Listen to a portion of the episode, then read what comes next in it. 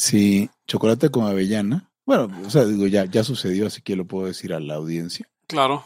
Si usted eligió chocolate con avellana, usted es Pepe Torra. Ahora, yo regularmente no hubiera escogido chocolate con avellana. Ese día se me Pero le antojó chocolate con avellana, exactamente. Sí, Usted es ese día Pepe Torra. Sí, claro. Y eh, pistache con almendra, usted es Eric Araujo. Y finalmente no es con pasas. eh, usted es el chicloso. Dudoso.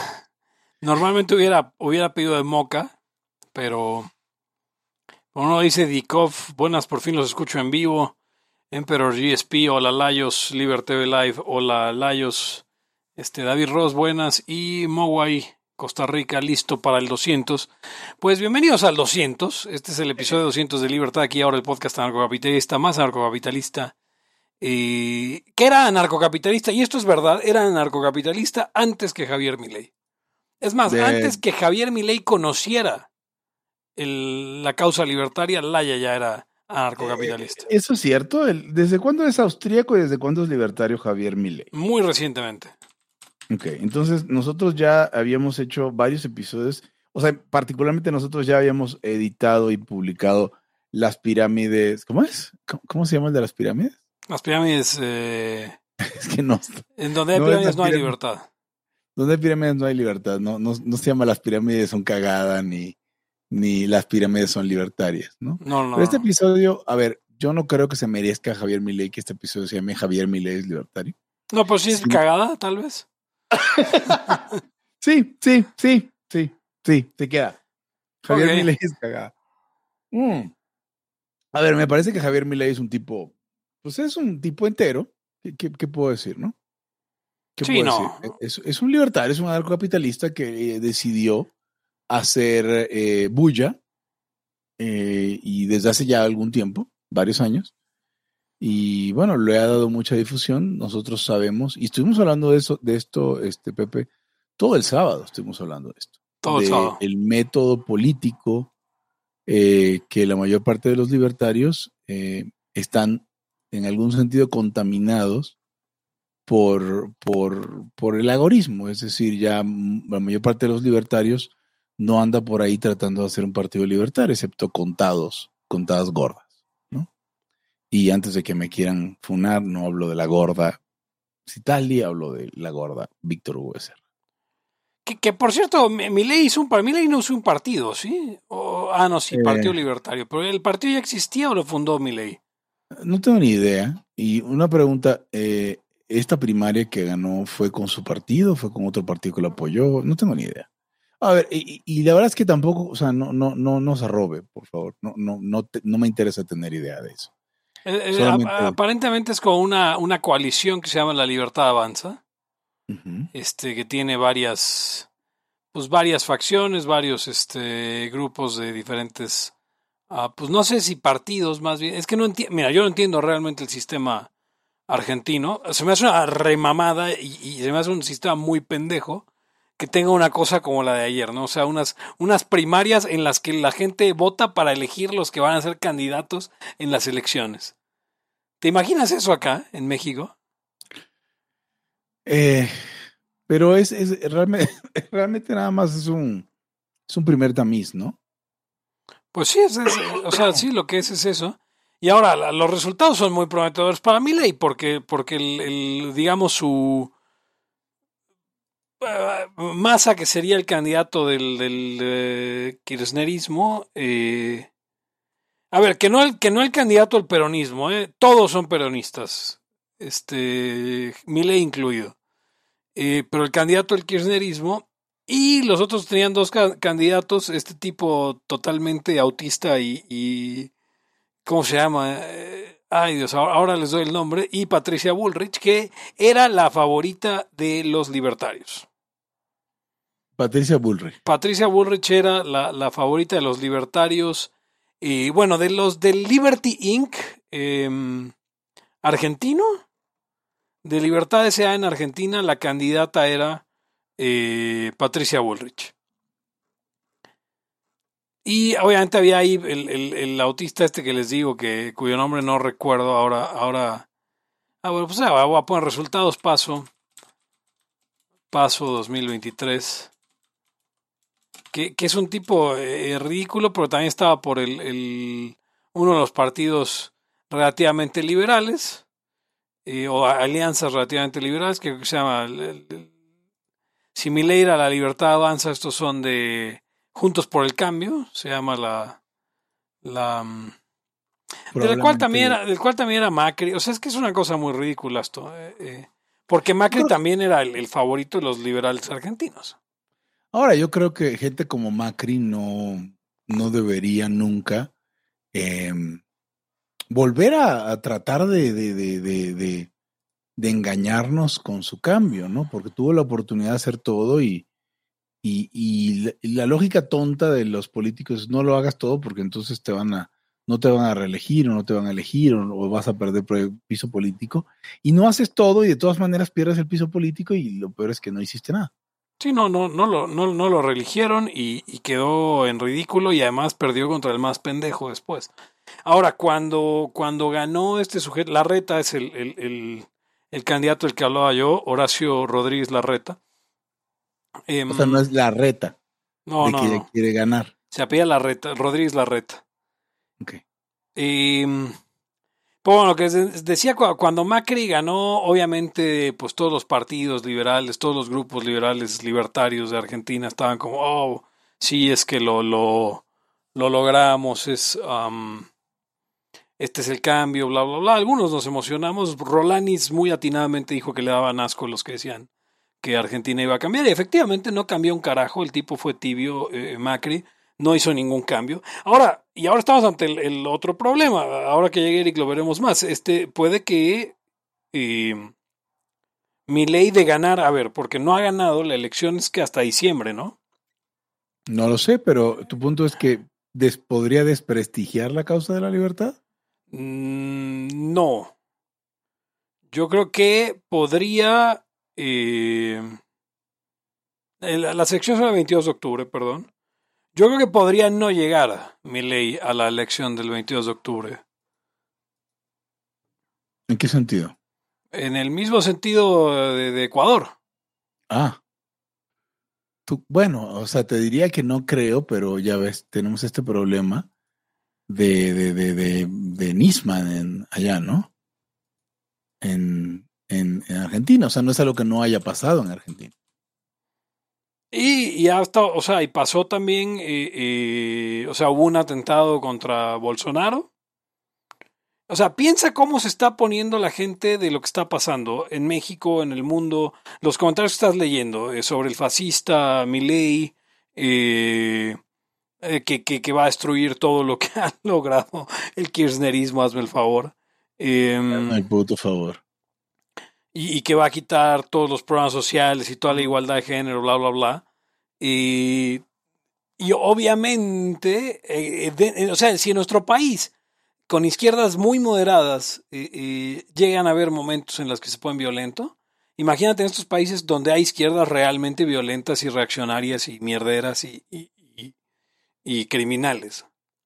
Ojo, yo entiendo que hay una izquierda criminal en México, pero no me refiero a no me refiero a eh, eh, maligna como desde el gobierno, sino a maligna como desde que realmente van, incendian, ponen bombas terroristas, pues en el sentido estricto de, la palabra terrorista. En Sudamérica hay mucho de eso, que, en México ha habido poco, también hay, ¿no? Está el EPR, está el ZLN, está... Eh, y otros grupos, ¿no? La Liga Comunista, ah, los que mataron a, a este, este empresario regiomontano. Pregunta Mogwai, entre más al sur, más violenta a izquierda. No, yo creo que más bien este, la, gran diferencia es que México no ha tenido eso porque tenía un gran control de, los poderes eh, locales en, en, los años del PRI. Ahora, me, me parece muy gracioso que haya quien use el término fascista de forma ligera. Y ahorita hablaremos de la derecha, de la ultraderecha, eso, pero al menos el fascismo, perdón, pero el, Perón es fascismo. Sí, claro. Perón nació como fascismo, el peronismo de izquierda es un contrasentido, o sea, contrasentido en el sentido de peronismo, es de izquierda, pues es un partido de izquierda, pero que se quieran colgar a Perón, que era un militar de derecha, fascista, eh, si usted sabe lo que es el fascismo, como modelo de organizar una sociedad desde el Estado, Entonces, pues el peronismo, todo lo demás que está en Argentina, excepto ley, probablemente es peronista, por lo tanto fascista. Usted no le puede decir fascista a ley. Absolutamente. ¿Qué pasó, Eric? Ya estás por acá. Estaba Miguel Alemán, eh, Domingo Perón, em, eh, Roosevelt, Roosevelt, y todos, todos fachos, todos fascistas, pues, o sea, es lo que está de moda. ¿Cómo ves, Eric? Estamos hablando de mi ley, obviamente. Y yo decía que, que, yo, yo, a mí lo que me parecería, o sea, que, que creo que no se puede cantar victoria por dos razones. La primera es que es posible. No sé qué tan probable, pero posible. Eh, que mi ley simplemente no llegue a, a, la elección vivo. Eh, y por otro lado, también hay una posibilidad, y esto, es, esto, esto empiecen a eh, digerirlo desde ahorita, o sea, que no haya ilusos, para que no haya desilusionados. También existe la posibilidad que Juntos por el Cambio se sume al peronismo, digo, al, al kirchnerismo. ¿Para evitar la subida de la ultraderecha? Así es. Claro que sí. Pues, o sea, los Macris que ya por sí caen a su país, continuando haciendo. Eh, Argentina yo no, no, yo creo que tiene tal inercia Argentina, tal inercia, que muy probablemente, supongamos, en el caso de que llegara ley, pues iba a tener que cambiar un montón de cosas de su programa y bueno, hacerlas, pues ya saben, ¿no? O sea, tienes que cambiarle y modificarle y tal. O incluso aunque no lo hiciera, creo que ya lo habías dicho tú, Pepe, las medidas económicas, luego las necesarias, tardan tiempo en, dar frutos. Y en un sistema eh, económico, más bien político, como de, cambio o de estar pasándose la estafeta del poder tan rápido, básicamente tú ya no llegas a los frutos, eh, las de las cosas malas te culpan a ti, es un problema de la democracia. Em, yo no canto victoria, bueno, ni siquiera estamos, no estamos allá, pero digamos, hablando de la onda libertaria, eh, pues no, no veo cómo, cómo, cómo Sudamérica o, Argentina concretamente rompa la inercia que trae, pese a que se tendrían que alinear tres, cuatro mil en, en, en un, en un rato, ¿no? y, con lo que decía eh, Pepe de la izquierda violenta esta, pues sería la, pues la guerrilla y esos, ¿no, Pepe? Sí, no. Yo tenía, yo tenía, tuve compañeros guerrilleros que iban a derecho y, y güey, sí se la creían, cabrón. O sea, sí decían, no, y, y iban así medio vestidos entre como militares, pero pero entre, entre más pobres, ¿no? O sea, no eh, con botas y la madre y rapados y cosas así. Y por cierto, uno ya es MP. Hmm. Porque llenó unos papelitos ahí, es pues, una convocatoria y de repente ya era MP. Ya, supuestamente yo todavía de repente veo sus estados y sigue con ese mame. pero pues, ya este, me acuerdo, creo, que creo que este, este cabrón del que les platico le dieron un balazo o algo así. Bueno, él decía, ¿no? Él juraba que sí era de la guerrilla. ¿Quién sabe? Em, pues no sé, tú, tú eres optimista, Pepe. Yo no creo, yo no soy optimista. No, bien, justo nos preguntan que si la necesidad de la sociedad argentina de logros a corto plazo afectaría en caso de que mi ley llegue. Para mí ahí está la clave, o sea, todas las políticas de libre mercado que se puedan hacer van a dar resultados 10 años después. O sea, resultados de verdad, pues. Y tal vez la... Sí. La, misma, las mismas ganas de Javier Milei y, en parte la razón por la cual eso es menos probable que suceda en México es porque Javier Milei subiendo el poder es un apetito de resultados a corto plazo. Y, entonces es un problema porque pues obviamente eh, eh, esto hasta podría ser contraproducente nuevamente contra, contra la derecha, si quieren verlo, porque diría la gente, ah, no, ya ven, ya ven a mi ley que no logró nada y nada más logró más hambre. Porque eso, eso es, en el corto plazo, cuando tú quitas los programas sociales, eh, pues es que, es que, a ver, no, no, no seamos ingenuos. Esta es una transferencia directa, ¿qué va a pasar? Ajá, Exacto, le- le- le- o sea, le dejamos de dar dinero a los de prepas y ¿qué pasa? Pues de repente tienen dos mil eh, pesos menos en sus hogares y quitas el apoyo a su madre soltera y de repente ya tienen cuatro mil pesos menos, ¿no?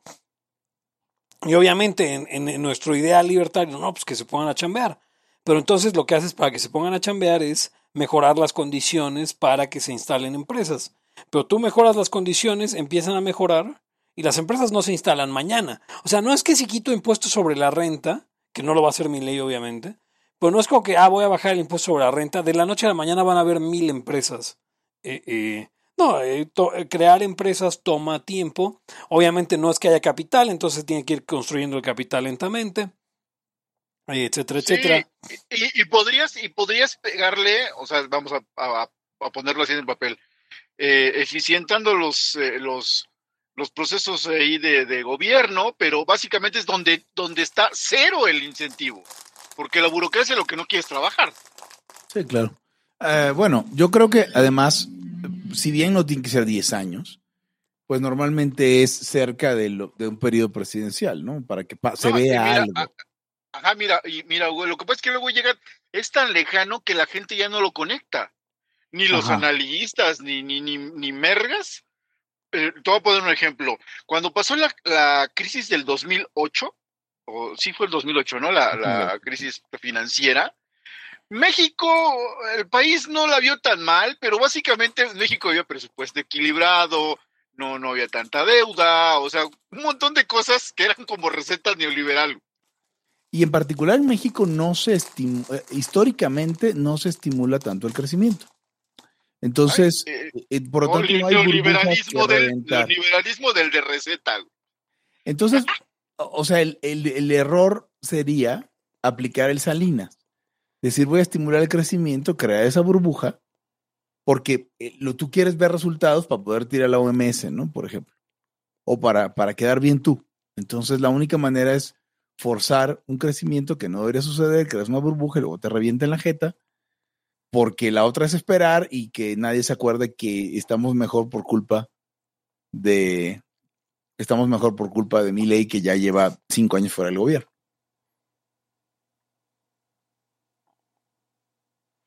También pasa algo con, como lo que decía mm, Pepe, a, a lo cual le achacaba el triunfo de Obrador, de que pues se concentró en los que realmente eran los marginados de siempre y nadie los pelaba, ¿no? En tanto que eh, el PAN y todos estos partidillos andaban pensando que si, qué decía la gente y las clases medias y, y- los intelectuales, básicamente fue y le dio pues una lana a la gente que pues, no estaba a la más, al estrato más bajo y que de pronto sí tenían una, una eh, petición legítima. Y, y son a los que tienen encantados. Entonces, pero ese es por, por el, propio contexto del país. Yo desconozco cómo sea el, contexto argentino, pero por ahí podría ser algún populismo de derecha en, en si, se, si se dan cuenta de que sí es, o sea, de- deben de ser necesidades reales, vamos, ¿no? Eh, y gente que sí está ahí sintiendo eh, eh, la, la opresión o que está muy descontento con estos, con estos gobiernos que ha tenido aquel país. Y creo que por ahí podrías hacer algo neto, este, que sí tenga impacto y que sea a corto plazo y que no tengas que sacrificar grandes recursos ni hacer grandes recortes presupuestales y tal. Pero pues eso ya dependerá de la, de la habilidad que tenga pensando, ¿no? Que, que llega al poder mi ley. Ahora, po- por otro lado, los resultados no importan tanto. O sea, también eso es bien importante, o sea, porque los, los resultados importan, pero cuando los das de pronto ya no importan, porque Bolsonaro dio grandes resultados en seguridad pública, Bolsonaro dio grandes resultados en cuidado del medio, en cuidado del medio ambiente. Y de todas maneras, eh, eh, Lula ganó con la campaña de que, de que Milei- digo que Bolsonaro estaba destruyendo eh, el, el Amazonas. ¿No? Entonces hay que, hay que, ahí también el monstruo es, es este, es ah, la, propaganda. Aunque acá la máquina de propaganda y el que ha logrado eh, eh, dominar la narrativa es Milei. Creo que es muy peligroso para, o sea, peligroso para la, mm, para la izquierda argentina eh, eh, tenerlo vivo y eso es lo que me preocupa realmente. O sea, porque es exactamente lo que Erika ha estado diciendo que tendría que ser el candidato mexicano este, que le vaya a ganar a, a AMLO. Porque eh, mi ley No. sí le diría viejo cagón. a- Viejo miado y viejo sí, miado, sí, exactamente. tu viejo miado y tu copia del carbón. El viejo miado y su sirvienta. O algo así. ¿Qué es lo que alguien tendría que decir en lugar de copiar al presidente? Tragando garnachas, sí, siendo socialdemócrata. Sí, pero ya sabes que aquí traen su discurso de odio no es libertad de expresión y pendejadas de esas. No, ya hablemos madre, eso me preocupa muchísimo. O sea, viéndolo, comparándonos con un país cagón como Argentina y que, y que comparemos tan mal. Preguntan sobre mi ley y la Agenda 2030. Mi ley encuentra una nota de periódico que dijo que, que iba a eliminar la Agenda 2030. Bien. Entonces, este. O sea, yo, yo ya, yo ya entonces me quedo con una sola objeción contra mi ley, que es para Patreon solamente. De Laia, ya se das cuenta. Ah, claro. Claro, claro. Persona en condición de. Sí. Digo, nada más chequen el, el, digamos, el early life, este, y saben a qué, a qué me refiero. Pero, pero podría ser peor, ¿no? Sí, claro. Podría ser eso y kirchnerista. Ah, sí, cierto. Y ya ves que eso hay mucho en la Argentina, ¿no? Ah, claro, razón. sí. Sí, no. Es que, es que agarraron a los dos bandos, digámoslo así. Sí. Yo, eh, si pueden, este, escuchen a Enrique Pinti, busque por ahí videos o es un humorista y actor muy interesante y dice, habla de la triple, de la triple llantina del argentino, porque dice que tiene de italiano, de español y de judío, y son tres culturas lloronas y quejicas, este, llenas de culpa, cosas así, está, está muy interesante. Nos, nos pregunta Silvia Mercado. Consideren que Milei hizo buen cuadro. Tiene a Diana Mondino, a Venegas Lynch Jr., eso es cierto. Gente seria y formada. Eh, sí, sí, poco, poco se habla de, de- su, de su círculo interno. Em, pero de pronto, ah, ok, de pronto no se oye nada. Eso, eso no fue culpa nuestro. Este, más bien eso es culpa de eh, tu internet, David. Em, sí, no, a ver, ahora eh, nos ponen ahí, nuestros amigos alemanes también quieren muerto a Milei, sí, obviamente. Eh, pero acá es un caso bien interesante. Yo creo que, que- que no solamente es este. ¿Sí me oigo todavía? ¿Sí me oyen, Eric Hugo? Yo te oigo muy Ah, bien. bien. Em, sobre que la gente, esto, esto es un caso claro de Víctor Becerrismo. O sea, no se trata, pa- para muchos de nuestros colegas del movimiento allá en Argentina, no se trata de que gane la libertad, sino de que la traiga yo, ¿ven? Sí, sí, O sea, correcto. O sea, si Pancho Burques fuera presidente mañana, Víctor Becerra se cagaría en él porque diría, no, es que lo importante no es que gane el libertario, sino que gane mi partido libertario. Eh, por cierto, han habido muchas preguntas sobre quién es el Milei mexicano, ¿no? Pancho Burques. Y Pancho era, Pancho era absolutamente igual que Milei. O sea, eh, eh, pelangocho. Pancho Burke se paró en el Senado y dijo que debían encarcelar a Agustín Carstens por la inflación. Pu- pu- ¿Puedo, ¿Puedo tuitear desde la cuenta de Laia eso? Sí, claro. Pancho Burques es el... No se hagan bolas. Pancho Burques es el Milei mexicano. ¿O fue el Siempre lo ha mexicano? sido. No, él Pues, sí siempre lo ha todavía sido. Sí. existe. Sí, sí, sí, sí, sí. O sea, pues todo el mundo, ¿quién es? Ah, que si Ricardo Salinas. No, Ricardo Salinas no es el Milei mexicano. A ver, digo, to- todo el No, sabe. no es político. No, y además no tiene pretensión, o sea, mucha gente cree y mucha gente me pregunta, oye, todo este teatro de Twitter que tiene montado es para ser presidente. No. Solamente piensen que este sujeto quisiera irse a ganar menos y trabajar más. En- eh, o sea, trabajar más entre comillas, ¿no? Eh, no diciendo que trabaje O poco, sea, más pero... problemas, resolver Exacto. más problemas, tener más llorones, eh, lidiar con gente más inepta. Salinas Pliegos, Crony, el presidente. mm, define. Crony. Eh, Pues yo no sé si lo fue, pero ahorita no lo es definitivamente. Sí, no. O sea, de que de querer ser presidente, no, no quiere ser presidente, en absoluto. Eh, así que no, no estén, no estén al pendiente de eso, no, no va a suceder. He, he oído mucha gente que quieren como audiencias con él para proponer una candidatura. Si quisiera, Ah, sí. esa es la otra, a ver, amigos de la derecha de Twittera, ¿ustedes creen que los necesita si quisiera lanzar una candidatura? No, pues tiene los recursos necesarios para hacer un partido y todo. Que lo hemos hablado siempre, para hacer un partido en México hace falta un montón de dinero. Algunas conexiones, pero un montón de dinero. Sí, no, y tiene plataforma, tiene, o sea, no, no, no, no, no le hacen falta, no, no le hace falta un, un chat de señoras conservadoras para lanzarlo a la, a la presidencia, créanme. Eh, haciendo referencia al chat de señoras marxistas, la gran frase de Arturo Dam. Eh, Este, yo no recuerdo eso, cuéntame. En alguna ocasión eh, le, le preguntaron a Arturo Dam sobre democracia deliberada y Arturo Dam realmente no sabía quién era democracia deliberada. Este, y entonces le explicaba, no, pues es que democracia deliberada dijo, dijo tal o dijo cual cosa. Y Arturo Dam dijo, ¿qué es eso de democracia liber- deliberada? ¿Un chat de señoras marxistas? ¿Y, y sí? Es- efectivamente, democracia deliberada es un chat de, de señoras marxistas. Eh, o señor, o señorx, si quieren llamarlo así. Sí. Oigan, pues es el episodio 200 y, y- y hay mucha razón. O sea, yo eh, eh, les voy a ser muy franco a la audiencia. Yo no estaba muy contento por, por, por el triunfo de Milei ayer. Hoy ya todos me contagiaron su euforia. Eh, no, no comprendo del todo eh, eh, y me preocupa más que nada este, que lo maten. Más que cualquier otra cosa. Porque no, no sería la primera vez que pasa en Latinoamérica, no sería la primera vez que pasa en Argentina. No sería la primera vez este año que Este pasa año. que mata un, cal- un, un- un candidato.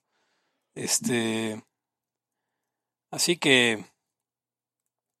Aguas, amigos. Es, este es el momento Sí, de. tengan cuidado. Es buen momento para no. Por cierto, me decían mis amigos argentinos y familiares Sí, que en Argentina estaba habiendo un crecimiento muy grande de cárteles en la ciudad de Rosario, eh, cosa que antes no existía.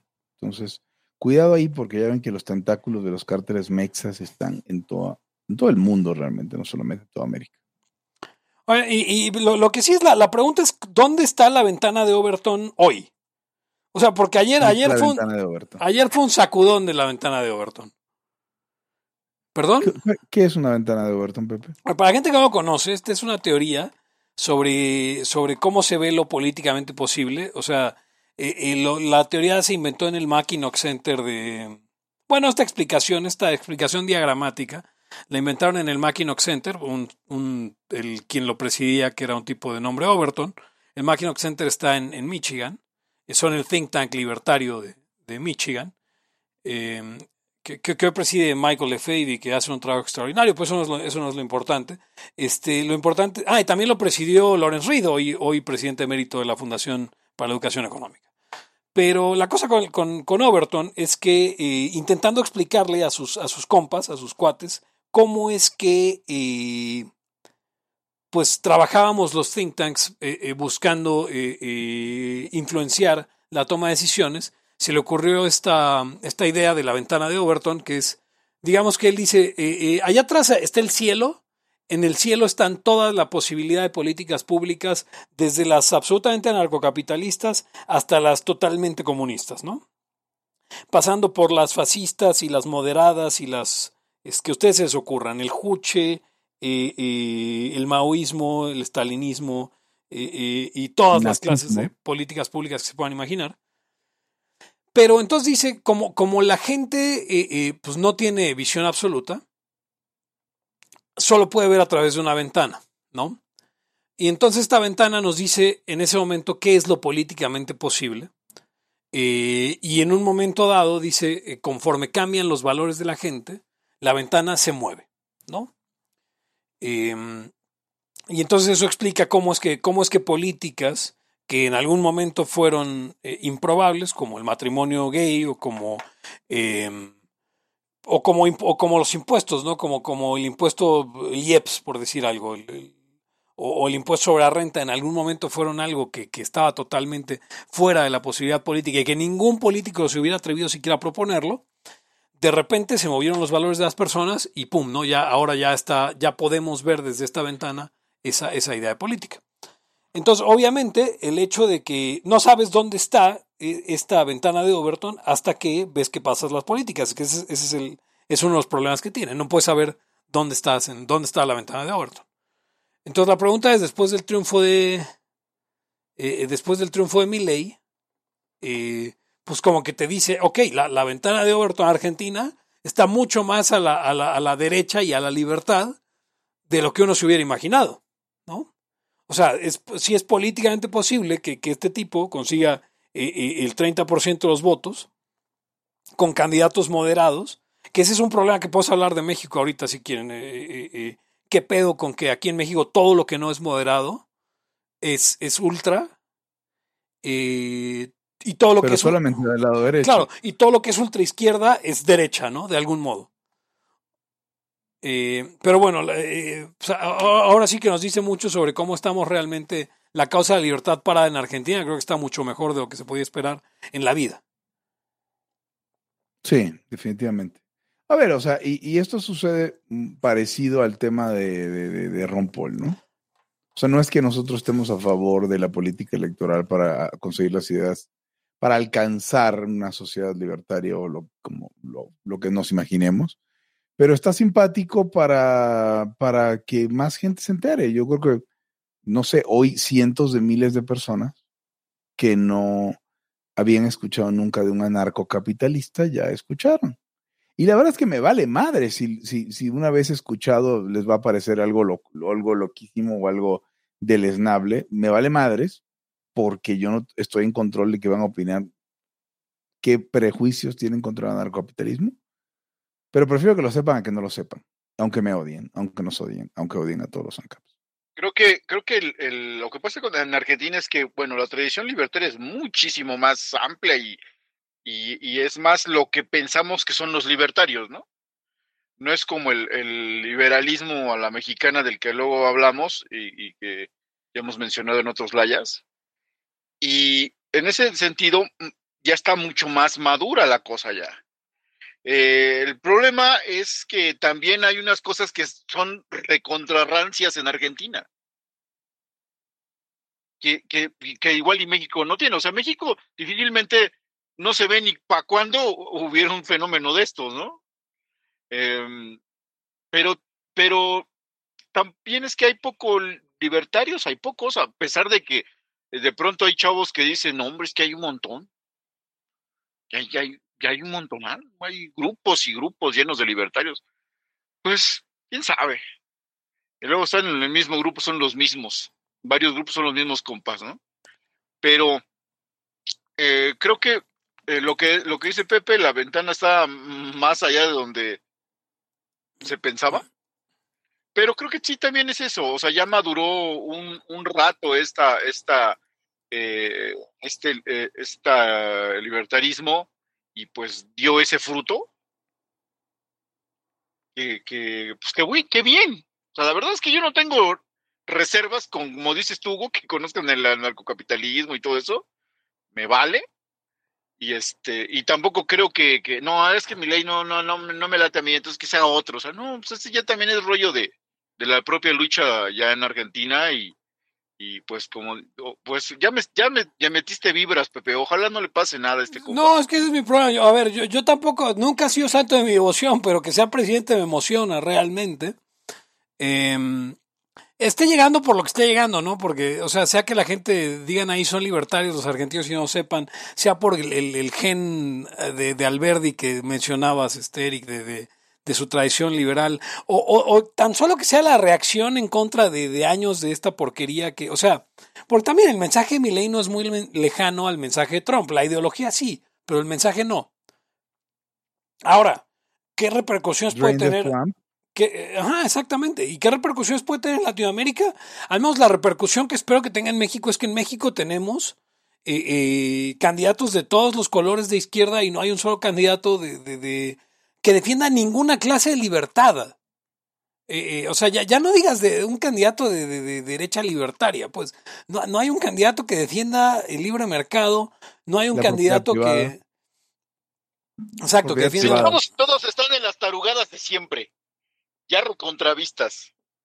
Sí, más, más y mejores servicios públicos, una red de, de seguridad social de la sociedad. Le echan un hueso ahí todo, todo macuarro a la, a la seguridad, que dices, güey, o sea, eso no es nada. Todos son admiradores de Lula. Todos los, todos los políticos mexicanos, de todos los colores. Tienen a Lula como su gran referente. Em, así que igual y esto sacude y hace que algún oportunista, o sea, un tipo, este, pues como fue en su momento, ¿cómo se llama este? Eh, Triana, ¿no? Eh, eh, sí, que salgan en México muchos políticos oportunistas que crean que el libre mercado puede empujarse y que crean que eso los va a llevar al poder y, y acaben empujando agendas liberales, aunque no sea por convicción.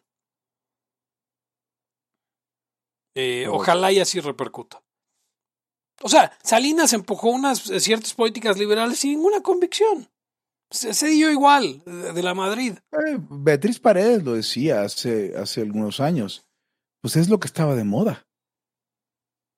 Sí. Beatriz Paredes que estaba ahí trabajando codo a codo con López Portillo, con Chica.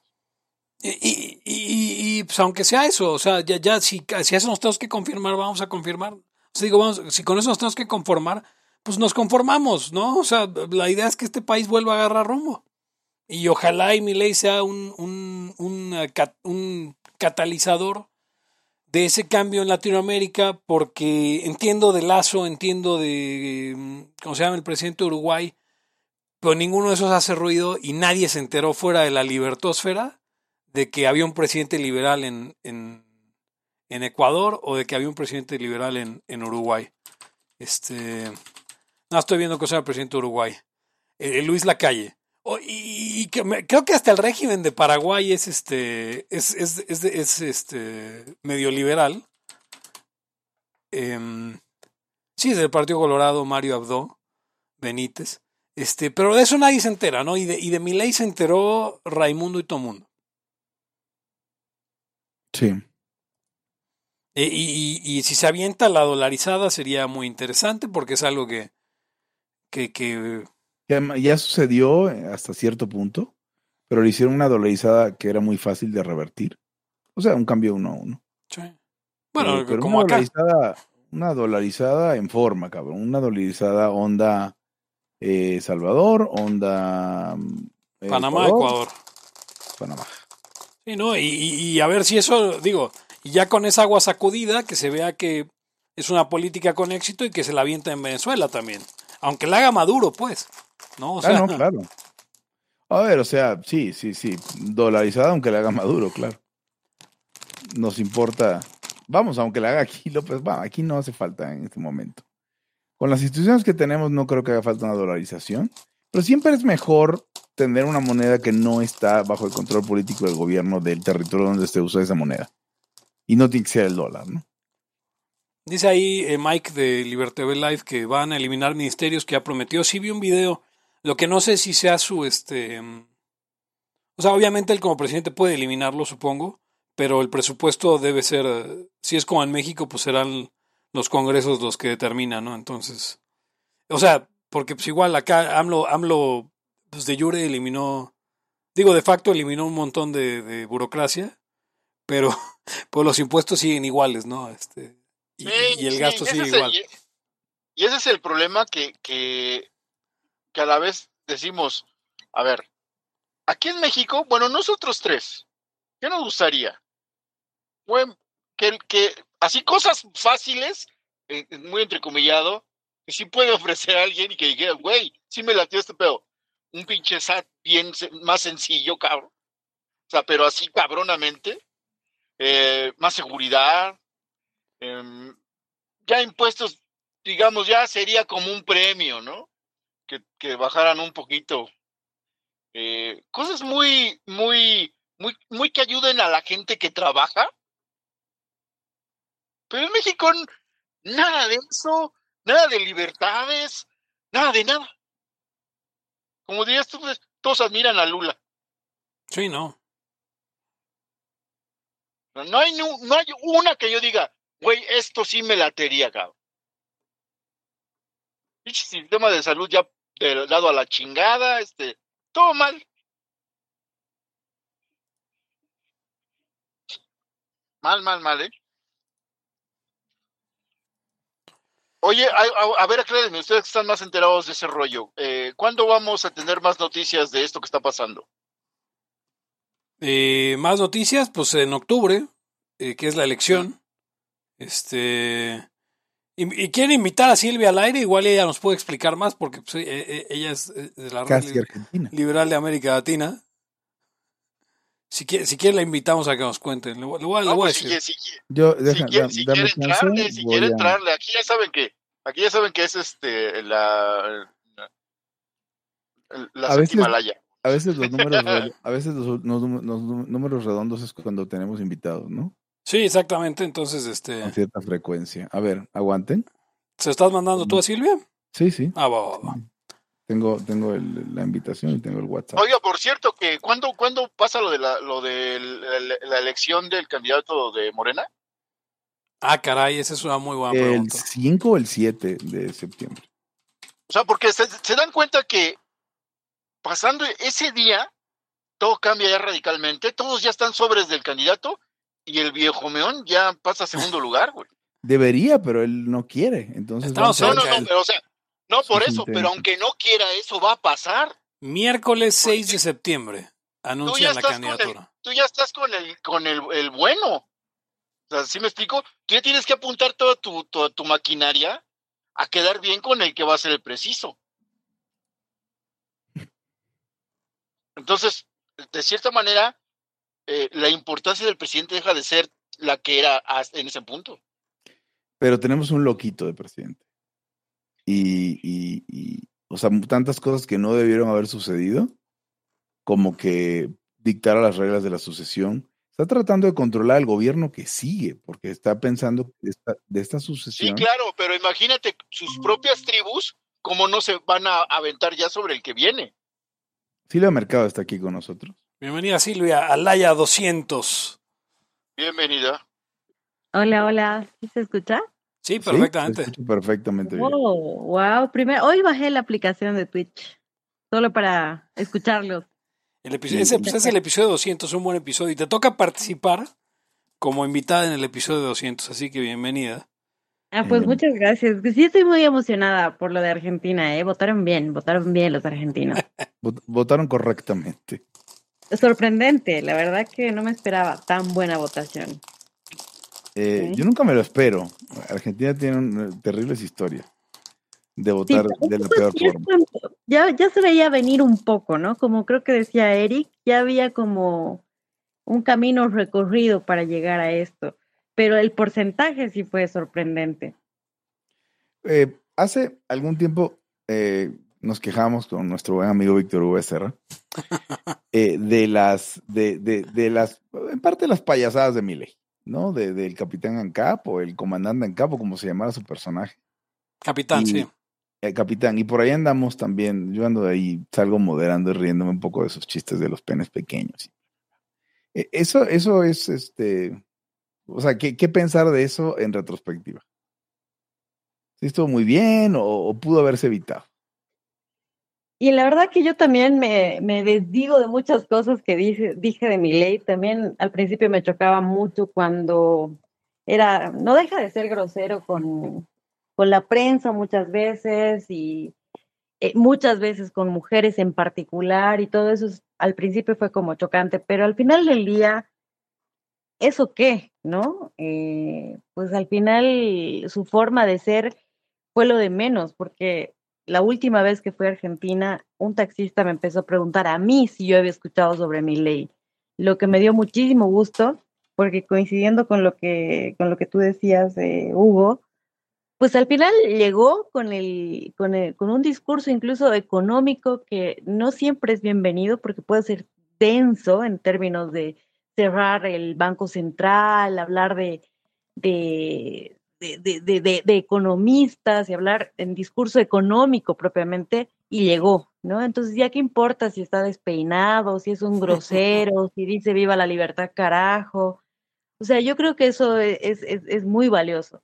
Entiendo que muchos de, de, de, gente que con los que nosotros compartimos están muy preocupados porque qué sería, qué será, cómo podría ser este loco en el poder, pero lo que creo que hay que valorar es que por fin se llegó a, a permear a los pues, a las masas, si se quiere ese término tan feo, pero bueno, ahí está, ¿no? Hay liberales que, o sea, más bien, hay, hay gente que está votando por, por ideas liberales en, en, en espacios que nunca hubiéramos pensado, entonces, ¿qué importan los, los, los exabruptos de su forma de ser, ¿no? No sé qué dicen pero, ustedes. Pero bueno, yo, yo, yo ya había opinado algo así acerca de, de un candidato en México. Siempre he pensado que aquí, y creo que en, en, en general, en, vamos a dejarlo en Latinoamérica, eh, pero bueno, México. Al, al mexicano le gusta el, el, fanfarrón y echador. O sea, Milén, en tanto libertario, digamos, con, con esta seriedad de los liberales, libertarios y que, y que hay mucho académico, puede resultar chocante en tanto ese personaje. Pero para la política creo que queda redondo. Porque es, es lo suficientemente echador y, y dice cosas y se queda el personaje y es el que le llega a la gente. O sea, probablemente tal vez al espectro libertario digas, no, pues eso qué, güey, el, el pito chico, ¿por qué dice eso y tal? Pero, pero me queda claro que el, que el, que el grueso no, no, no son los libertarios argentinos. Uh -huh. O sea, lo, lo lleva la gente. Y la gente no está pensando en que, ay, este, más bien al revés, al revés, totalmente. Lo que estamos viendo aquí en México con el programa ese, que fue el más visto, no sé si de la historia, pues nos revela mucho de qué es lo que quiere ver el público. Qué horror. Sí, sí, pero, pero lo que decíamos, sí. Pepe, si no, si no sale un, un, candidato que le eche sus frijoles a, a en este caso a, a, Obrador, ¿quién lo derrota? Sí, no, claro. O sea, no hay forma.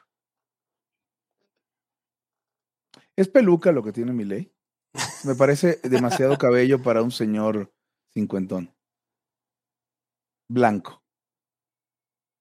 Ustedes lo vieron más de cerca. Yo nunca he estado cerca de mi ley, pero yo por ahí vi un video donde Hugo estaba al lado. Sí, sí no. Pero, pero no, no sé, ¿A qué olía? No sé. Cuéntanos, Hugo. Como que no era muy apropiado. No, el olor del gomi mataba cualquier otro olor ahí en, el, en, en ese en todo el salón. Pero no te sabría decir.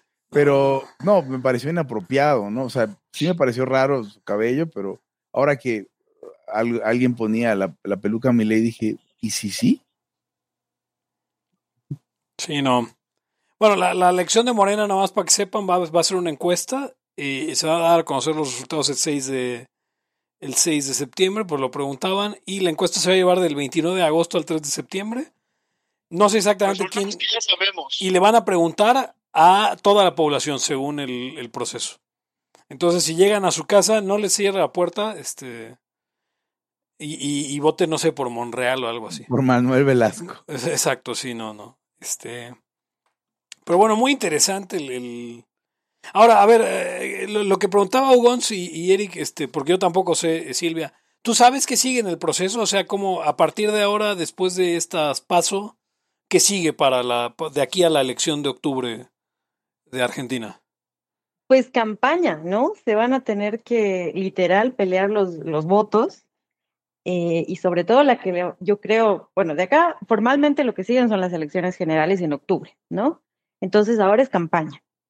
Y, y, hablando en términos de análisis de cómo se van a repartir los votos, hay que ver sobre todo cómo de dónde va a sacar los votos Patricia Bullrich, ¿no? Si, si le va a pelear votos a mi ley, que yo veo difícil, esos 30 se van a quedar con mi ley.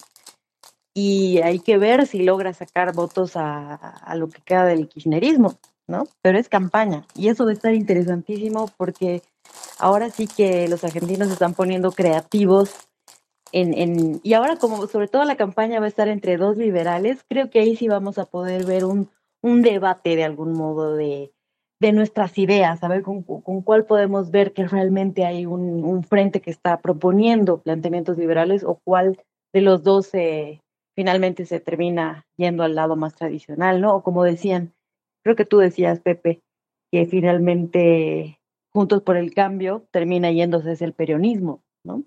Eso, eso, eso, me, eso me aterra mucho. También. Sí. Lo dudo, lo dudo. Creo que sería un quemazo para siempre, ¿no? Fuerte. Digo, toda proporción guardada, la elección de, de Perú pudo haber sido este. Eh, o sea, el, um, Dios, la segunda vuelta. Eh, Keiko, que obviamente no, no, liberal no es, pero. Pero también estaba por ahí. Ay, hombre, se me va el nombre de este economista famosísimo de Perú. Eh, ah, ah, Hernando de Soto. Eh, que, que, estaba muy bien en las encuestas, ¿no? Y ahora es otra vez esa oportunidad, digamos, de tener dos, este, en este caso no como Keiko, pues, sino más bien ahora sí dos liberales. Pero lo que no sepa, o sea, porque Patricia Bullrich tiene la opción de, de, buscando robarle votos a mi ley, eh, radicalizarse eh, o moderarse y, y, no sé, me, me, da, me da miedo que en el, en el miedo a la, entre comillas, ultraderecha que está todo mundo y al fascismo que todo mundo le achaca a mi ley no sé de dónde, eh, prefieran, prefieran sumar. Es que sí, es, es, es, Digo, yo no conozco a Patricia Bullrich, la, la única referencia que tengo de ella es por eh, eh, Ricardo López Morphy, que me dio muy buenas, este, muy, digamos, muy buena opinión de ella, entonces no sé realmente, no sé qué esperar. Eh, mucha emoción, pero también mucho miedo de, de, de mi parte, sinceramente, no. ¿Qué creen que venga para nosotros? Es decir, para liberales, libertarios, anarcocapitalistas, postlibertarios, que estábamos relativamente tranquilos debajo de nuestras piedras, sin que nadie supiera ni qué éramos. ¿Creen que van a cambiar las cosas? O sea, que la gente nos va a odiar, nos va a querer, la mezcla de los dos, no va a cambiar nada. ¿Qué se imaginan? Porque ya gente nunca había escuchado la palabra, ahora ya, ya la escucho. Aquí en México también, dices. Sí, sí, aquí, aquí, o sea, en, en nuestro, nuestro círculo. La región. Mm. Sí, sí, exacto. Sí, sí, en, en esta parte del, en, en North Latam.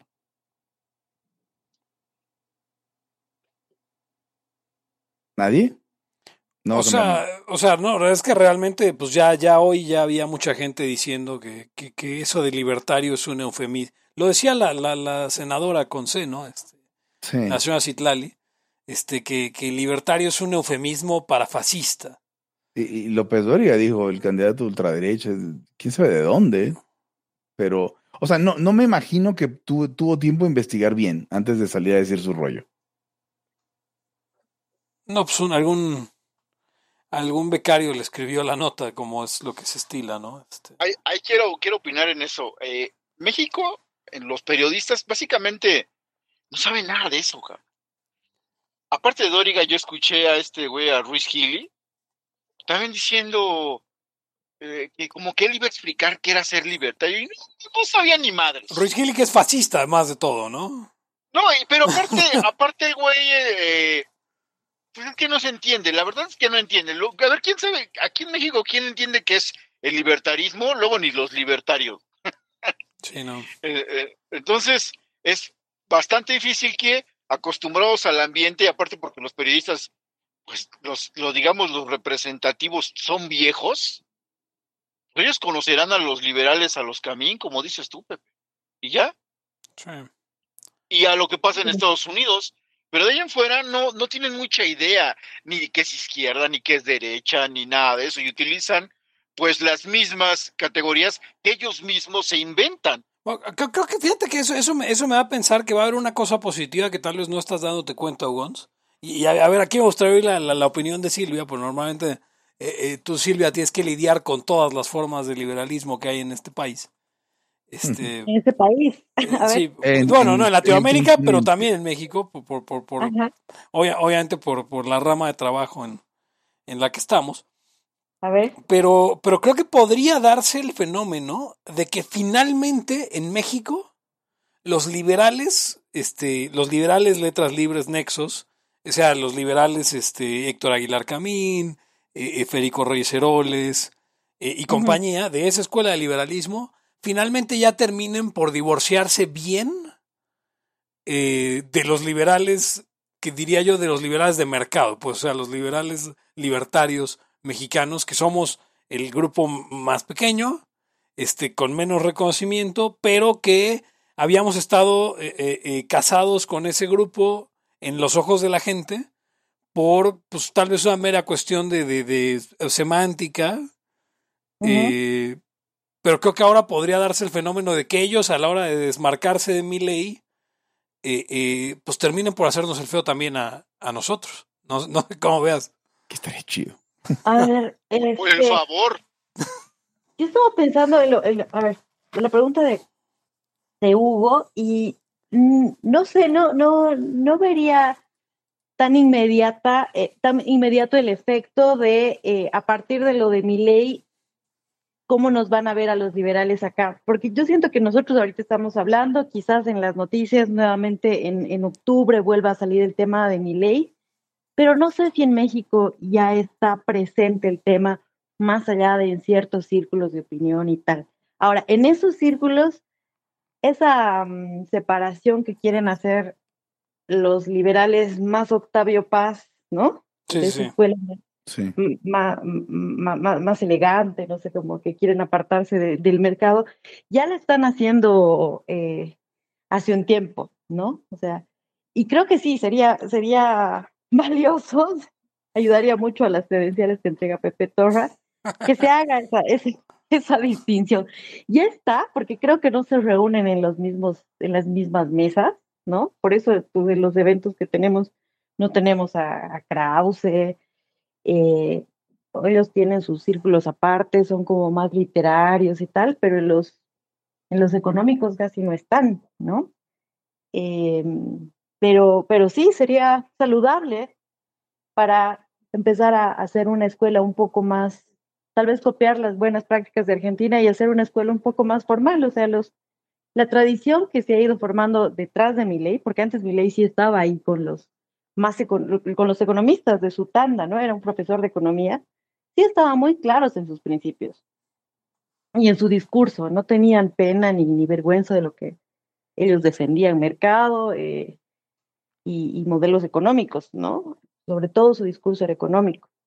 Y, y sí, tal vez acá falta una tradición que sea un poco más abierta y resuelta en eso sin, sin tanto cuidado en lo que dice y en lo que no. ¿No? Distinguiéndose, de acuerdo, con otros que prefieren tocar temas más literarios. Si entiendo bien lo que No, sí, sí. con lo que yo coincido.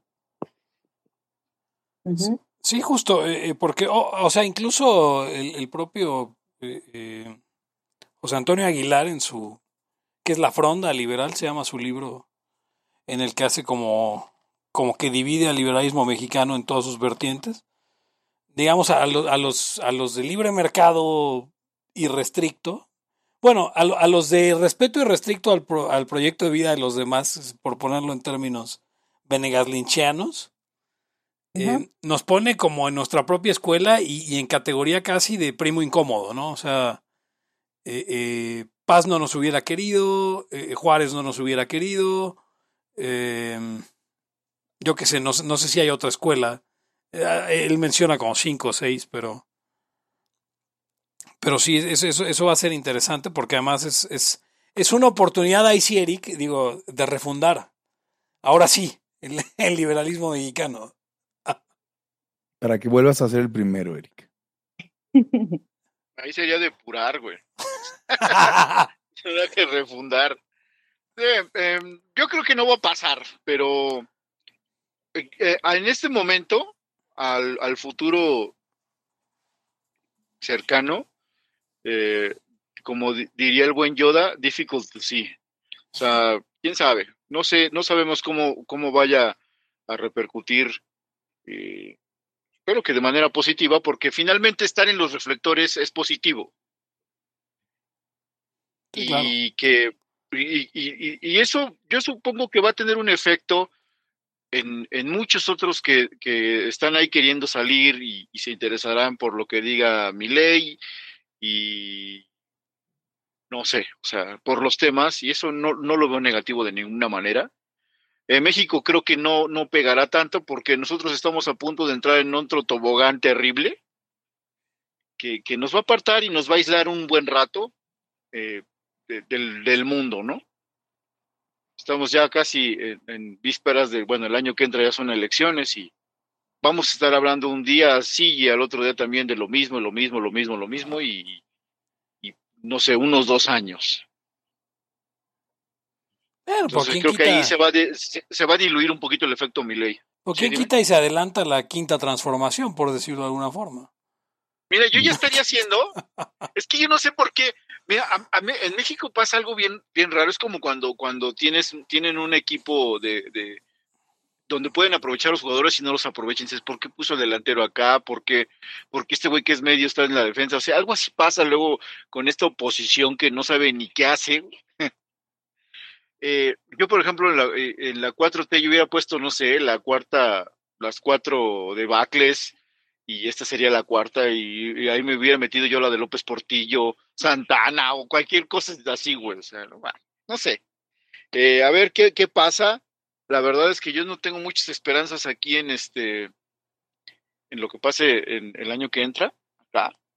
Pero pues mira, se están dando unas, unas sorpresas en otros lugares que no se dé una aquí.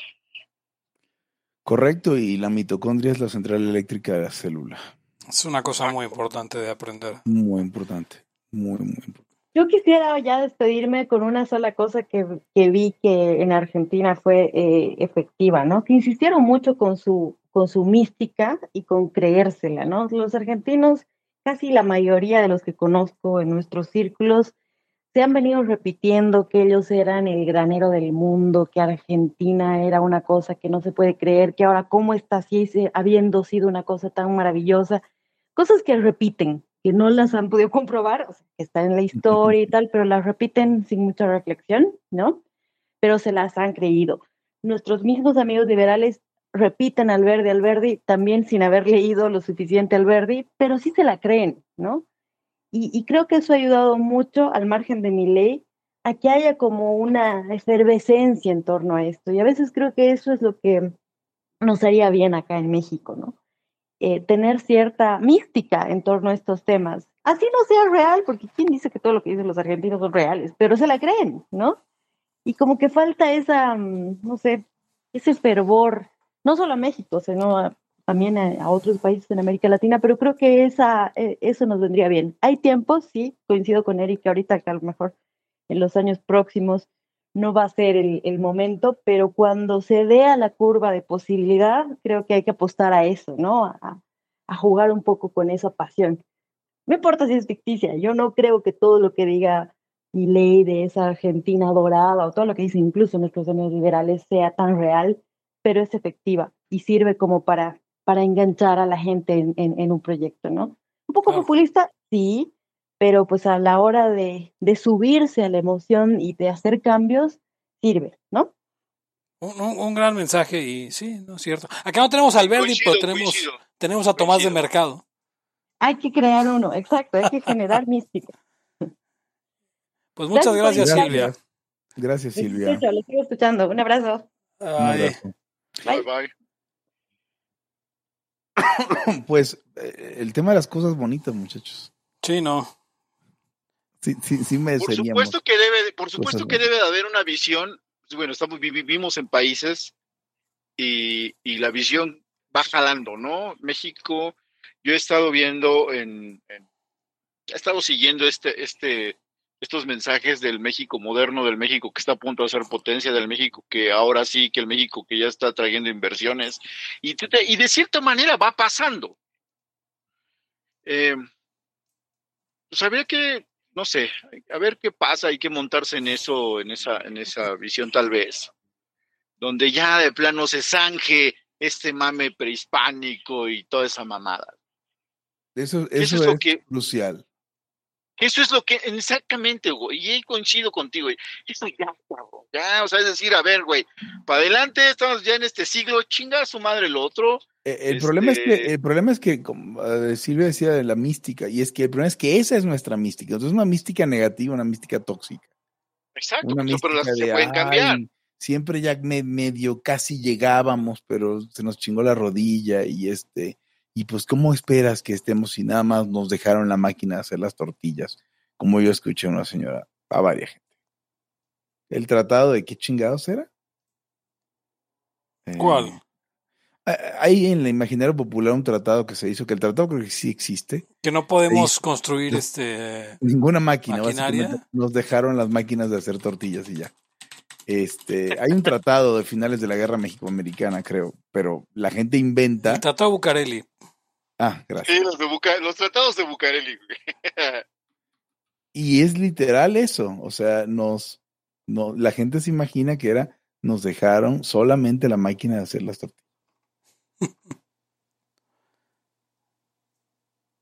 No, no, no, no, no. fíjate qué- que, fíjate cómo, fíjate que si yo tuviera mucho dinero, Hugo, así como que si yo tuviera una televisora o unos bancos bien cabrones, Ajá. O, o algo haría el verdad, eh, haría el verdadero libro de texto de México.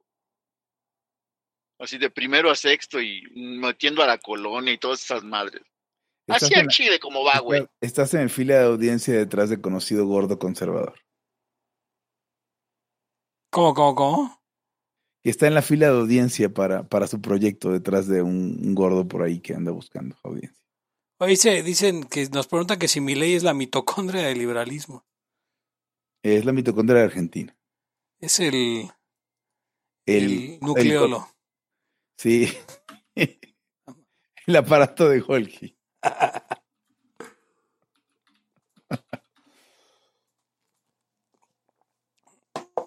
¿Alguien más quiere participar en la ya, ya para antes de irnos? Sí, el aparato de Golgi es un organelo que, que está en la mayor parte de las células eucariontes. Em, ¿Qué hace? Eh, ¿El aparato de Golgi? propone la libertad. Sí, no sé, algo. Estoy viendo aquí qué pasa con el aparato de Golgi. Digo, ya que estamos en eso. No, esa es buena Eh, idea porque es... Tiene una cara cis, de hecho, y una cara trans. Nos pone, nos pone el Mike en, en el chat de Liabilities que sí es el aparato del Gomi. Aguas. Aguas. Sí. O sea, a ver, quiero aventarle un hueso al Gomi. Y, y es que el Gomi jamás haría lo que hizo conocida Gorda. Ah, no. Porque su género no es protegido, pero independientemente. No, no, no. Eh, Aguanta vara, literal. Sí, pues ahí está. Hasta VIH. Sí, exacto. Lo, digo, lo, lo que más me duele es que haya creído que, que yo haría una cosa tan pendeja, y tan oculta. Yo, yo se lo diría de frente y lo sabe. o- o yo, o yo, cuando, cuando, cuando le dije, a ver, güey, voy a decir por qué el Gomi es cagada. O sea, ¿por qué necesito una cuenta parodia para eso? Mandé a Liabilities el link del chat a ver si alguien entra en los próximos tres minutos para irnos a las 12 si no si no, no, queremos si ir. no me voy de... Sí, no, Ya nos- porque... Ya, no, ya nos quedamos. Pues el episodio 200, este, y, y esperábamos que fuera algo diferente, y fue muy diferente porque es un episodio en el que pues, tenemos algo que celebrar eh, eh, para, para variar un poco. Eh, y yo sé que usted, yo creo que nadie se esperaba que estuviéramos contentos en Laia, como que, como que nos ubican más como haters. Pero, es lo, pero es lo que siempre hemos dicho, o sea, a ver, si ustedes hacen su partido libertario, le, le diríamos a la gente que votara por ustedes. Claro. Eh, no, no votaríamos por ustedes, al menos yo no. no, eh. probablemente no. Y, y- y votaría por el licenciado Dan Augusto, obviamente. Eh, writing, porque obviamente no va a ser candidato, pero. A mí me. Pero, pues, o sea, un voto por Augusto es un voto por el amor. Exacto, a mí me demostró su calidad humana. Este. Cuando, este, cuando se le puso el poder, todos los reinos de la tierra y el amor de una mujer, eligió el amor de una mujer. Eligió el amor de una mujer. una y- jirafa. Y, y además, este. O sea, además me queda claro que, que lo que siente por esa mujer es amor puro, porque deseo está cabrón. No, no, no es como. No está. no puedo. El licenciado Adán Augusto no ha cumplido 60 años. Ah, no. Adán Augusto López es menor que Arturo no eso no puedo creerlo. Ah, es correcto. Vamos a ver. Y me parece tristérrimo. O sea, sí, Ya 59 se ve años. como de 75, ¿no? Cumple este año, cumple los 60.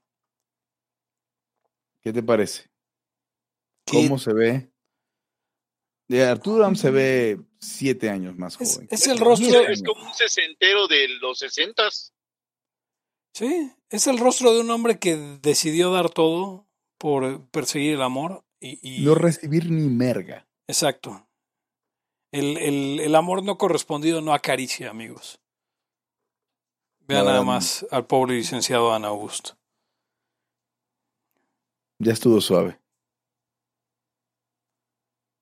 Pues bueno, eh, Bien. no entró nadie, qué triste, ¿eh? O sea, el Mike, era la oportunidad del Mike de ser. Ah, no, pues ya ha estado en un laya el Mike alguna vez. Es como, es como lo de, eh, es como lo de a, a connotado liberal que estaba mami mame con, el- con la con la escuela de la educación y no sé qué. Cuando le llegó el varón no quiso hacerla. Así. No, que si hay que participar, que quiero ser layo y tal, y a la mera hora, mira. Pues yo Ah. creo que. Pues con buenas, con buenas noticias, entonces es que llegamos al final de este Libertad aquí ahora. Eh, número 200. Eh, y vendrán 200 más, yo creo. Si, si hubiéramos hecho un Laya al año, te- llevaríamos 200 años a hacer Laya. 200 ¿Lo habían años. pensado? Imagínense ustedes. O sea, está cabrón. Y, y si hiciéramos uno cada cinco años, Hugo, Laia llevaría un milenio. Ya estaríamos bien viejos. güey. Estaríamos bien viejos. No, pero fíjense, a ver, nada más yo quiero, yo quiero dejarle a usted con un último dato, amigo Laia Escucha. Em, estos 200 episodios tomaron 10 años hacerlos. O sea, grabamos 20 episodios al año, deberíamos haber grabado 52 episodios al año. Pero la verdad es que Laia, pues obviamente se tomó un descanso como de cuatro años, luego regresamos. Luego tuvimos COVID Watch, que fue donde nos alcanzamos a emparejar un poco.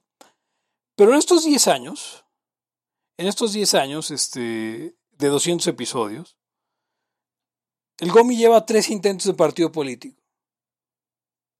O cuatro. Y, va- y varios videopodcasts.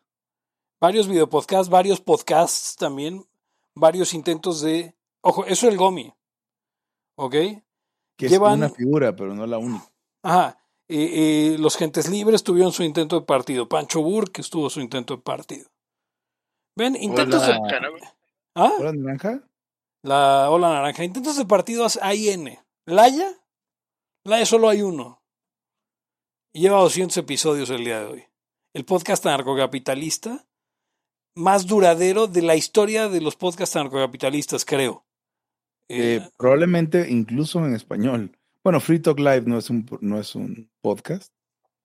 es un programa de radio. programa de radio. Pero creo que deberíamos quitarle el en habla hispana después del después de nueve años. O sea, ahora mismo nos podrían estar dando el récord Guinness, el récord Guinness. Sí, porque ya es que le Algo pagas así. una lana pendeja y te pueden dar un récord Guinness por cualquier cosa. Sí, deberíamos buscar certificarnos. El, el, rey- el bicentenario de Laya nos pone en el chat. Bicentenario. Es un bicentenario. Vaya bicentenario va a ser. Sí, Laia Bicentenario no se merece tampoco que se llame acerca de Javier Milei. Eh, y, y nada, este, ponle así el festejo del bicentenario O algo así. Eh, entonces yo quería agradecerle al público de Laya. Eh, les diría que ustedes lo hacen posible, pero como les hemos dicho muchas veces, este, lo hacemos porque nos, nos gusta hacerlo, nos encanta hacerlo, y por eso no lo hicimos dos meses, hace, hace un mes. Que, que hubo un gap de dos, tres meses que no hicimos, fue porque al menos yo tenía hueva en Laya y dije, no voy a hacer Laya, y, y cuando no queremos, no lo hacemos. Es Este, importante no hacer Laia por, por obligación. Exacto. Imagínense ustedes, y eso, por ejemplo, eso es imposible en un partido político. No puedes Sí, decir, es yo como- voy a Es hacer como, este es como partido por- cuando- es político como el por himno de los politécnicos. Soy politécnico por convicción, no por obligación. Así Laya, ese sí, para que vea. Exacto. Entonces yo quería agradecerle a mis dos compañeros, Hugo y Eric, han sido, por estos 200 episodios y por los que vengan, ha- han sido un, un- un- hemos hecho una gran mancuerna, como decía Eric, este, para que un banco se, se sostenga mínimo necesita tres piernas, ¿no? Y, y creo que, Como creo que e- en el 100 no hicimos como gran festejo, tuvimos un montón de llamadas, en el 150 nada nos burlamos de que el 150 y tuvimos una EMA, pero 200 me parece un buen número para, para festejar, para agradecerles, este, eh, grandes compañeros, grandes amigos. Este, y bueno, también público, gracias por sintonizarnos y venir y Sí. chatear. Yo, yo quiero agradecerle a Dios. Hijo de puta. O sea, sí, pero sí quiero. Así es que falló. Puedo, ¿no? No, claro. Tú Yo que todo. nos estás mirando. Yo todo emotivo, Gon, si tú. No, no, Sí, O sí. sea, estoy siendo Hugo, emotivo, pero Pepe echándose el brindis del bohemio narcocapitalista. O sea, Murray Rothbard estaría orgulloso. Ah, por mi madre, bohemios. Eh, sí, sí, sí, la verdad es que parece fácil, pero estos 10 años no se fueron, no se fueron tan rápido. ¿eh? No, cuando empezamos Laya, eh, todo era distinto. Trabajábamos todos en algo distinto. Eh, no sé. Estábamos en distintas relaciones de parejas algunos. Eh, era, era, era, era distinto. El plan de vida era distinto. Sí, el mundo, el mundo y México cambió y. Y bueno, Sí. pues veremos más cambios en los próximos. Pero Laya subsiste. Exacto. En los próximos, los próximos 200 episodios que espero nos tome cuatro años hacerlos y no 10. Eh, espero que sí, los próximos episodios. A ver, si hacemos uno la a la semana son cuatro años, ¿no? Sí, más o menos. Cinco años, ponle. Que nos tome cinco años por también tomarnos de, revés- de vez en cuando vacaciones. ¿Despido? ¿sí? Esto fue todo por hoy en Libertad. Aquí y ahora el podcast anarcocapitalista que llegó al su bicentenario. Yo soy Pepe Torra, me pueden encontrar en arroba Pepe Torra, pueden encontrar el podcast en arroba Laya Podcast guion bajo y arroba Laya Podcast en X, en eh, meta como eh, facebook.com diagonal Laya Podcast y nos puede seguir en vivo todavía en twitch.tv diagonal Laya. Esperamos pronto encontrar otra cosa. Y si usted quiere escuchar el, episodio 200 bis, eh, únase a patreon.com diagonal Laya Podcast. Conmigo estuvieron. Hugo González, Rey de los Anarquistas, Rey Bicentenario de los Anarquistas, arroba Hugons en todas las redes sociales para adultos. Eric Araujo, arroba Eric Araujo M, síganos. Y bueno, nos despedimos. eh, obviamente a todos los que nos sintonizaron: Silvia, Mike, eh, Dafne, el doctor Ancap, Emperor GSP, el Inge, um, Raúl Plasencia, eh, también andaba por ahí David Ross, J de Toro, Seneca 1919, eh, y todos los demás que leo por ahí: 01 Ella, Commander Root, eh, Dafne, eh, mm, eh, y ya, que son los que estaban en línea hoy. Eh, les agradecemos por haber estado en este episodio 200 en vivo. Y a los demás y los que nos escuchan en Spotify o en su agregador de podcast, les agradecemos por estos 200 episodios. No sin antes preguntarles, ¿son de México? Hasta la próxima. El principio de no agresión absoluto a todos los ámbitos. libertad aquí y ahora porque no tenemos tiempo para algún día. Existen seres extraterrestres que controlan cada cosa que hacemos. Los papás de Ayn Rand. Si es que eso tiene algún sentido, ¿no? Venlos por ahí a las pobres personas eh, eh, quitados de toda eh, posibilidad de progreso. Están impregnadas de orina, pero nada más hueles las rosas. Si hubiera tenido la bomba atómica también, güey. El morbo lo hace a uno empezarle a escarbar a, a otras cosas. Y a otras personas. Es como el, el pene ese que sale. Ah, o sea, yo ya estaba descubriendo en un pinche charco sangre. No me diga que su vida no mejoró. No manches, no. Le dijiste cosas muy íntimas de tu vida en un laya y, y decidí ser feliz de otra manera. Pero no quiero, de verdad. Se los gustaría ser objetivista y eso es imposible. Eric, en Twitter estoy como ¿Cómo estoy? Eric Araujo Martínez, Pepe Hugo González, Laya, libertad aquí y ahora. Los serpientes sí tienen chilaquil.